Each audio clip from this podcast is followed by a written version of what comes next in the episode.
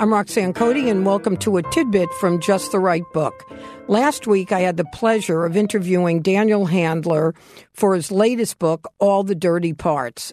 Now, you're going to want to read this book because it does have all the dirty parts and gives you an idea of what it's like to be a teenage boy utterly obsessed with sex, which may not necessarily make him unique, but in Daniel Handler's uh, hands, so to speak, um, you will be um, amused and informed. For those of you who might not know, he has written a 13 book sequence under the pen name Lemony Snicket that's called a series of unfortunate events. He was kind enough to read a short passage for us from his new book, so let's take a listen. This is how much I think about sex.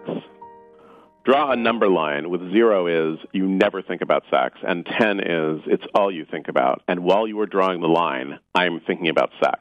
Brush up against me in the hall at school, any girl I am thinking of, the way she smells walking behind her up the ugly staircase, trying to keep it together while my whole body rattles like a squirrel in a tin can, to couple up with them, to capture their whole bodies under a blanket with enough light to see the pleasure of what we are doing, marinated with it, the snap and the sigh of longing to be inside all of her. It's a story that keeps telling itself to me, my own crackling need in this world lit only by girls who might kiss me, like a flower, like a flytrap, the delicious sex we would have if we weren't in the idiotic marathon of going to class. Oh, good. Calculus. This will clear everything up. Daniel's book, All the Dirty Parts, is available now. Please email us at info at justtherightbookpodcast.com.